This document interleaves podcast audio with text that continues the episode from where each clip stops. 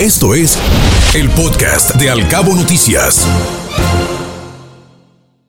Doctor Enrique Cárdenas, qué gusto tenerlo con nosotros una mañana más de viernes, como siempre con un comentario atinado, certero, interesante y muy, muy enterado. ¿Cómo está? Muy buenos días, los saludamos con mucho gusto.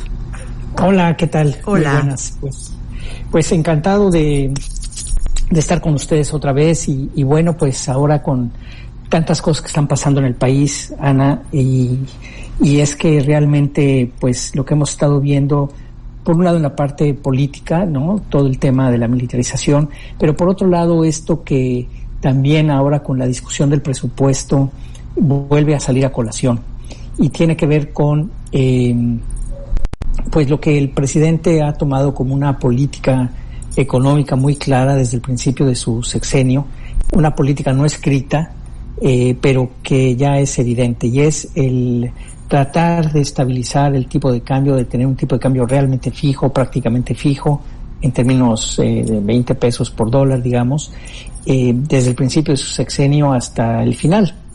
Y, y eso ah, hace recordar lo que ocurrió hace ya, eh, bueno, ha ocurrido algunas veces en México, quienes ya tenemos más edad nos acordamos de López Portillo que hablaba de que un presidente que devalúa se devalúa.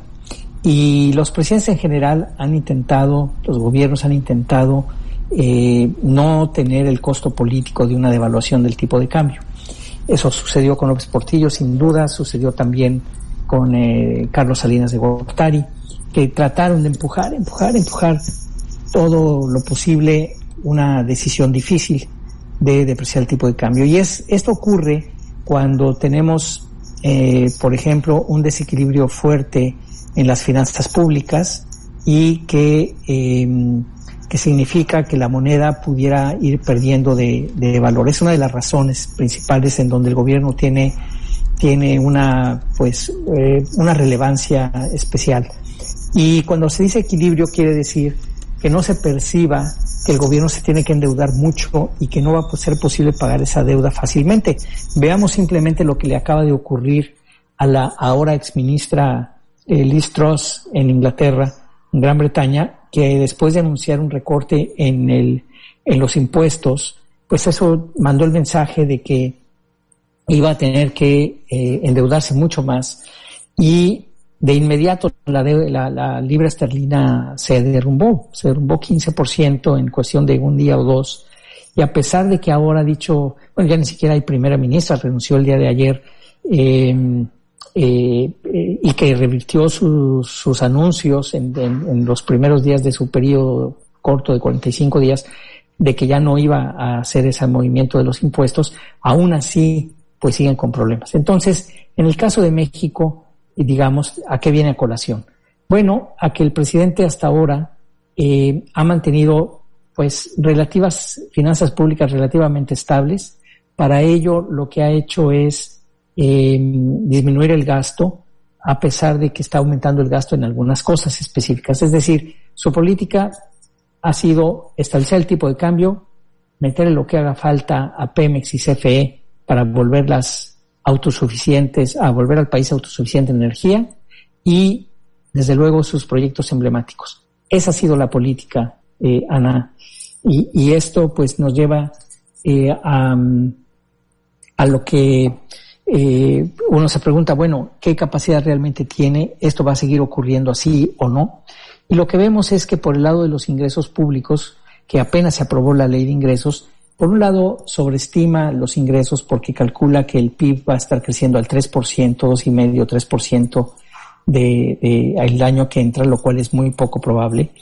Y, eh, y por el otro lado, los gastos también están creciendo más de lo que se había pensado. Por lo tanto, ya desde ahora están suponiendo que el endeudamiento va a aumentar eh, más del 30% en términos reales a uno, casi a 1.2 billones de pesos, es decir, un, eh, un, un millón doscientos mil millones de pesos.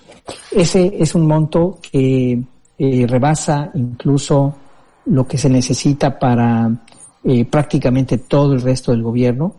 Es un monto que eh, también supera lo que se le mete a, a, Pemex y a CFE, eh, de modo que empieza a causar cierta preocupación.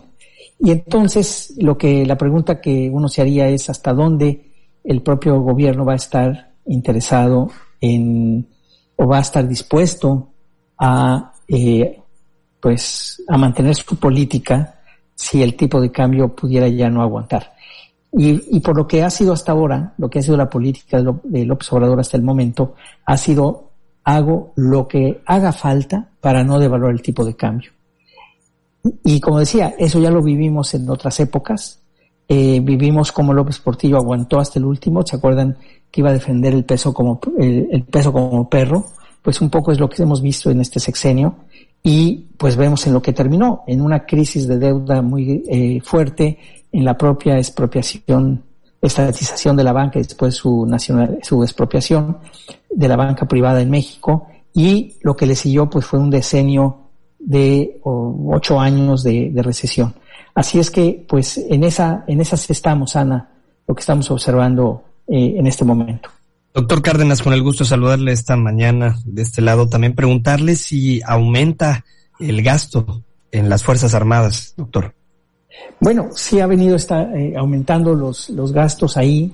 Eh, sin duda ha sido uno de los sectores en donde ha aumentado el gasto. Ha aumentado, digamos, en esas tres cosas, ¿no? Pemex, que le está invirtiendo muchísimo, no solamente en dos bocas, sino en los déficits que tiene Pemex, eh, por un lado. Por otro lado, la Comisión Federal de Electricidad también, y desde luego, y desde luego las Fuerzas Armadas, que han tenido un aumento, pues más o menos de un, digo, el, dato exacto no traigo en la cabeza, pero será un 60-70% de incremento en lo que va del sexenio.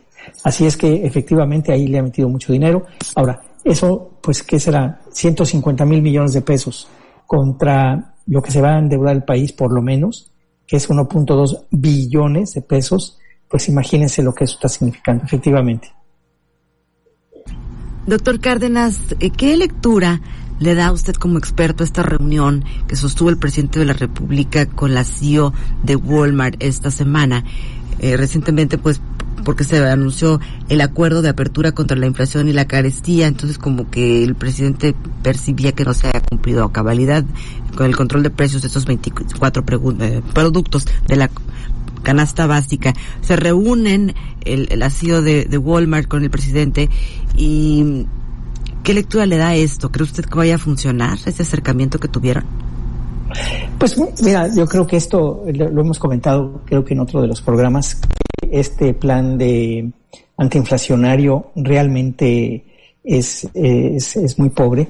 Eh, va a tener un impacto en todo caso, si bien va, si logran controlar efectivamente esos 24 productos, que son, son pocos, la canasta es muchísimo más grande, y, eh, y aún así, pues es, es difícil que vaya a suceder. El problema que cada vez se ve con mayor claridad, eh, eh, Ana, Guillermo, es que en realidad lo que tenemos es problemas de la oferta. Los eh, fertilizantes, por ejemplo, han aumentado 170% en el último año. Em, tenemos eh, que el, eh, digamos, la, la, propia extorsión que hemos visto ya revelada por los Guacamaya Leaks, ya se puede evaluar incluso que elevan el precio un 30%, o sea, está, está el precio por encima en un 30% en los limones y seguramente en el pollo y, el aguacate y otra serie de productos. De modo que, eh, pues mira, no es un, no está mal que haya este esfuerzo, pero pues no creo, bueno, con lo que se ha visto, no, no está siendo para nada, para nada suficiente. Y tenemos aquí una contradicción, si ustedes me permiten, este Guillermo y, Ana y todo su auditorio. Adelante. Sí, doctor. Hay, hay el tema de que eh, México pues está siguiendo casi obligadamente, o yo diría obligadamente, a la Reserva Federal, es decir, al Banco Central eh, de Estados Unidos en la elevación de las tasas de interés y México lo tiene que hacer porque si no, pues los rendimientos en México se vuelven menos atractivos y la gente pues ya saca su dinero del país y eso pues debilita otra vez el tipo de cambio. Entonces, por esa razón, seguramente el Banco de México va a, estar va a seguir subiendo las tasas de interés. Pero al hacerlo, sí está encareciendo los créditos está, digamos, no inhibe eh, eh, realmente la inflación, porque de lo que, digamos, esas medidas se toman, por ejemplo, en Europa, precisamente para bajar eh, pues, perdón, en Estados Unidos justamente para bajar la, la demanda, ¿no? Que la gente tenga menos, porque tiene que pagar más en su hipoteca, tiene menos dinero que gastar en otras cosas, entonces disminuye la demanda y por lo tanto los precios tienden a disminuir un, ligeramente y ahí van. De hecho ya empezaron a bajar en Estados Unidos. Pero en México, como el problema es del lado de la oferta, es decir, del lado de la producción, de los costos de producción, es muchísimo más difícil. Le podrá pedir el presidente a Walmart y a todos los demás el que controlen precios, pero va a llegar un momento en donde no lo pueden hacer más porque sus costos están aumentando y no van a producir con pérdidas. Entonces, eh, esa contradicción de, por un lado, eh, tengo que bajar la inflación, eh, pero al mismo tiempo que tengo que subir los, las tasas de interés, pues está haciendo que se pudiera perpetuar un poco más o se pudiera prolongar, no perpetuar, pero sí prolongar la inflación más tiempo del que quisiéramos. Doctor, interesante por demás su comentario. Agradecemos muchísimo su participación esta mañana. Al contrario, muchísimas gracias. Una disculpa que no funcionó mi cámara. Ah, Pero bueno, estoy con ustedes. Saludos, doctor. Saludos. Gracias. Muy bien. Hasta luego. Gracias. Que estén bien. Gajes del oficio y temas de la tecnología que uno no puede controlar a veces. Gracias, como siempre. Un placer. Igualmente, un placer. Hasta luego. Escuche Al Cabo Noticias de 7 a 9 de la mañana con la información más importante de los cabos, México y el mundo por Cabo Mil Radio 96.3. Siempre contigo.